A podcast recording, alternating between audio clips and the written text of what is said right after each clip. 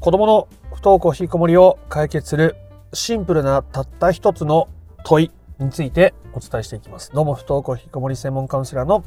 曽太郎です。この問いを自分の中に持てれば不登校引きこもりを解決することがとってもたやすくなります。今は子供にどう関わっていいのか、どう向き合っていいのか、どうアプローチすればいいのか、ね、どうしていいかわからないと悩んでいる方も、この問いを使いこなすことによって、あ、私はこれをしよう。あ、これはこうやって関わればいいな。これはこうやって向き合っていこうっていうことが、すごくシンプルにできるようになります。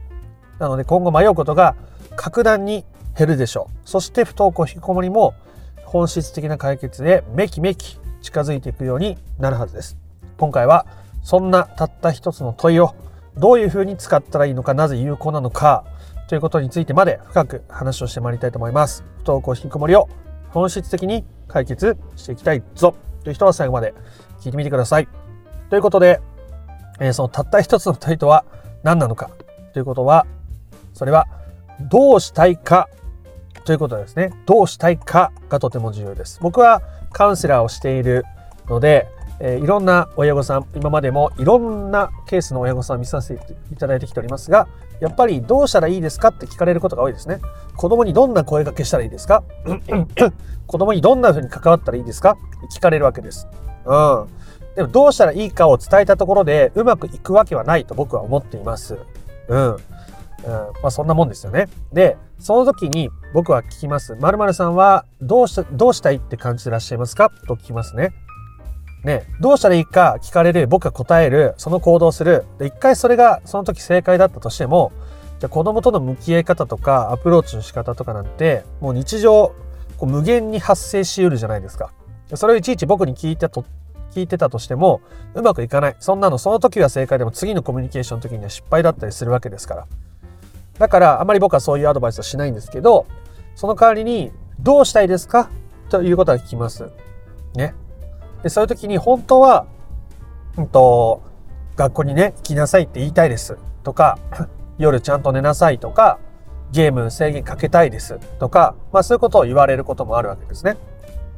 で、どうしたいかがまず大事。このどうしたいかっていう部分を親御さんが自分で認めない限り、結局子供のどうしたいかっていうことも尊重できなくなっちゃうからですね。で、子供がやりたいこととか自発的に取り組もうとすることを尊重してあげられないと、まあそれは良好な人間関係が築けなかったり、子供が自分の人生を自分で生きていくってことは格段に難しくなっちゃうのは想像できると思います。だからまず親御さん自身がどうしたいかが大事ですね。じゃあ子供にね、じゃあ学校行かせたい。じゃあ学校に行きなさいって言っていいんですか？じゃあ夜寝なさいって言って無理やり寝かしつけていいんですか？とかね、ゲーム取り上げていいんですか？とか、そういう話になると思います。なので、それをどうぞやってくださいとは僕は言わないですね。今度は、今度はどうしてそれをしたいですか？ということを聞きます。これ両方大事ですね。まあ一つの問いって言ってますけど、えっ、ー、と、結果的には二つの問いが必要になります。まず、どうしたいか。それはどうしてそうしたいのか。この二つが大事です。自分がどう行動したいのかっていうことと、どうしてそれをしたいのかっていうこの心の部分とこの両方が大事ですね。で、本当に大事なのはこっちの自分がどうしたいかってこの動機の心の部分ですけど、いきなりその心の部分って人って見つめることがとても難しいので、まずどうしたいかってことを見てから、どうしてそれをしたいかって見ると、自分の中にある子供に変わってほしい。夜、寝てほしい。学校、行ってほしい。みたいな気持ちが透けて見えてくるわけですね。で、その中に子供に変わってほしいとか、ね、子供に動き出してほしいとか、ね、今のままじゃなくて生活習慣改めてほしいとか、その親御さんの中にある願望とか期待とか願いとか、うー規範の押し付けとか、そういうものがあるとしたら、基本的にはうまくいかないし、本質的な解決からは離れてしまうものになってしまいます。ね。で、それを僕は否定するつもりは全くないです。どうしたって下心がある。自分が不安だからこそ、子供には幸せになってほしいと思うからこそ、まあそういう下心、こうなってほしいっていう気持ちが出てくる。だから、それを否定すると余計に苦しくなっちゃうわけですね。言わないように我慢すると。だから、そういう子供にこうなってほしい。ね、夜ちゃんと寝てほしい。ゲーム時間でちゃんとやめてほしい。ね、学校行くか行かないか教えてほしい。進路どうするか教えてほしい。自分で答え出してほしい。みたいに思う親御さん自身の気持ちは自己需要。そうやって感じる自分のことをまたあるがままに受け入れていくことによって、え、手放していくことができますね。なので、自分がどうしたいのか。そして、それはどうしてそうしたいのか。この両方を見つめることがとても大切です。で、自分の中に子供に変わってほしいとか、ね。こうあってほしいっていう願望とか、将来こうなってほしくないからっていう不安から来るようなアプローチだなってなったら、それは基本的にうまくいかないです。僕はカウンセリングをしていると、ね、親御さんの中に、まあ、下心っていう表現があまり良くないかもしれないですけど、お子さんにまだそうやって変わってほしいとか、ね、こうなってほしいっていう気持ちが残っていることは感じます。僕で感じるんですよ。だから、近くにいて、今までそういうプレッシャーにさらされてきた子供からすると、もうめちゃくちゃ感じやすくなってるし、なんだったらこっちがその気がなくても、そうやって感じちゃうぐらい過敏になってることすらあるわけですよ。だから親御さんの中では子供に言ってないからと思っていても、子供からすると、うわ、それって学校に行かせようとしてるな、とか、あ、僕ってこのままじゃいけないんだな、とか、私ってダメってこと？みたいなこう伝わり方にどうしてもなりやすいですね。で親御さんとしてもそれは望んでないと思います。あなたがダメ。あなたが悪い。ね。今のままじゃあなたには価値がありません。って伝えたいわけじゃないと思うんです。親御さんとしては学校に行けた方が、ね、こう将来の選択肢が広がるとか、社会的な経験がね、こう積むことができるとか、少しでも勉強してた方が後々役に立つだろうからとか、まあ、いろんな思いがあってよかれと思って言ってるんですけど、それが子供の立場とか相手の立場からすると、苦しみのもとになっていたりすることがあると。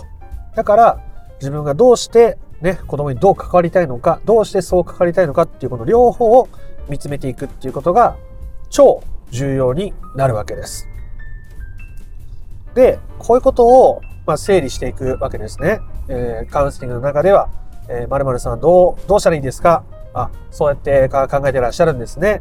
えー、〇〇さん自身は、あまあ、どういうふうに伝えたいって思われますかと。まあ、直接今すぐ子供に伝えるとかね、伝えないとかってことは置いといたとして、まあ、正直お子さんについてどういう気持ちでいらっしゃいます？って聞かせていただきます。そうすると、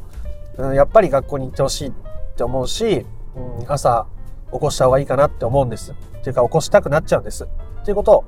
を聞かせていただきますね。じゃあどうして朝そんなに起こしてほしいって思うと思いますか？ってきます。ね、学校やっぱ行ってほしいから。ね、規則正しい生活をしてほしいから。学校には行かなくても、日中学校に行ってること同じような生活規則で生活してほしいからっておっしゃいますね。どうしてそうなってほしいと思われますか？そういうふうに思われてるんですね。どうしてそういうふうに思われてるんですか？って聞きます。今は あの動画で話してるんで、だいぶ、はだいぶはしょって話を進めてますけど、実際はもう少しゆっくり話聞かせていただきながら質問しますけどもね。えー、っていうと、その、えー、生活習慣を整えてないと、またいつか学校に行きたいってなった時に、えー、生活リズムが合わないから余計に学校に行きづらくなっちゃうんじゃないかなって思うんです。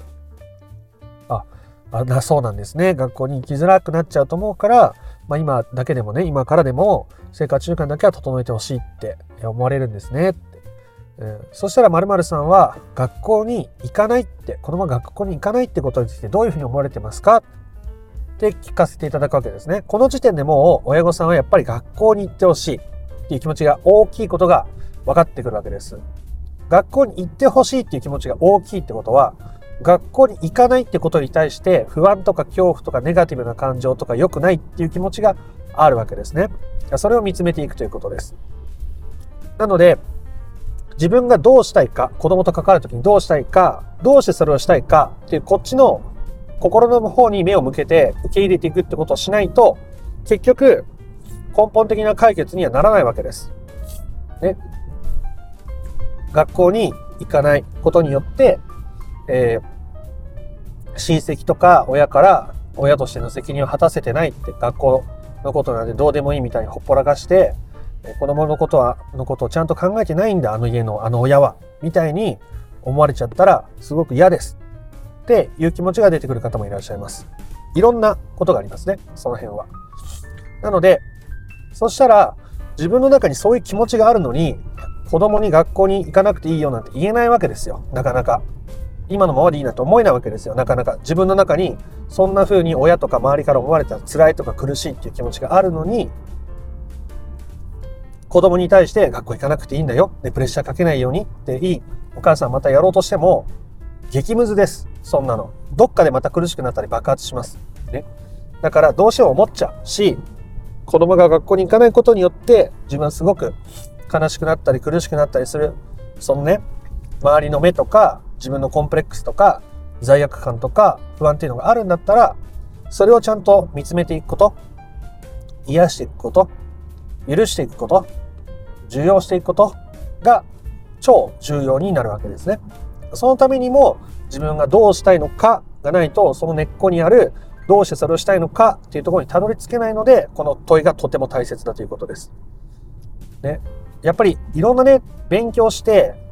えー、知識を身につけたとて、こういうところに目を向けられるかどうかっていうのはまた違うわけですね。これ知識じゃないですから。最初は知識だけど、ちゃんと自分のことを見つめてみるっていうことが必要になるので、知識だけでどうこうできる部分じゃないんですね、この辺は。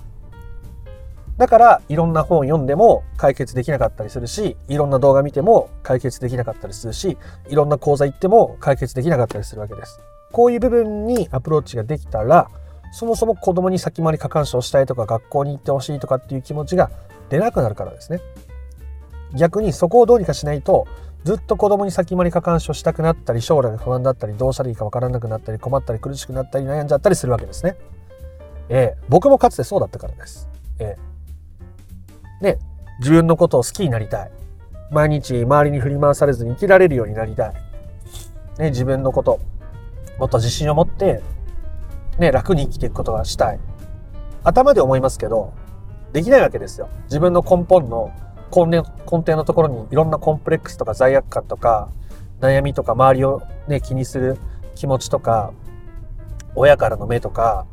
そういうものにいろいろ縛られてる。そこに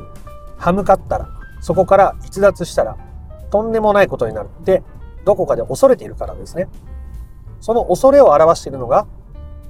お子さんだったりするわけですね。教えてくれているわけですね。お母さん。ね。そこは、もうずっといても苦しいから、自分のこと許すんだよって教えてくれてるという意味でもあるわけです。まあ、この辺は捉え方次第なので、いきなりそんな風に思いません。っていう方が、まあ、最初は多いと思いますね。ただ、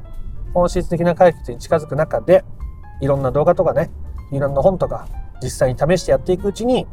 ああ、こういうことだったんだ、っていうふうにおっしゃってくれる方も多いわけです。まあ、手前味噌ではございますがあ、僕のところにメッセージを寄せていただく方の中には、他のところで不登校引きこもりの解決法を学んで、自分なりにいろいろ試行錯誤して、ね、右往左往いろいろしてきて、その中で僕のところにたどり着いてくださったっていう方も多いわけです。ね、もちろん僕のところだけにしかそういう人が来ないって言ったわけじゃないですよ。他の人のところにもそういう人は言ってると思いますし、その相性もありますからね。まあ、一概にそういう人は全員僕のところに来てますみたいな宗教チックなことを言いたいわけじゃなくて、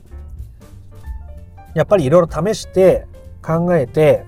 ね、結局こうなんだって言って来てくださる方が多いわけです。なので、登校引きこもりを解決しようって、えー、今あなたが思われるんだったら、えー、僕が言ってることをただ信じてくださいって僕は言いたいわけじゃなくて自分がいろいろ試行錯誤すると気づくことがあると思います。今すぐ分からなかったり気づけなかったとしてもいいと思います。で、僕が言ってることと全然違うところにたどり着いて、まあ、それで幸せになる人がいないわけじゃないと、うんまあ思いますけども、まあ今まで自分が学んできたこととか自分がまさに今ねいろんな気づきを得ている中でこれだって思うものがあるんだったらねその時いつかやってくると思いますので、えー、ぜひ参考にしてみてもらえたらなと思います。まずは子供にどうしたらいいかじゃなくて自分がどうしたいかを考えること。そしてどうしてそれをしたいかを考えること。そしてそのどうしたいかの中に不安とか恐怖とか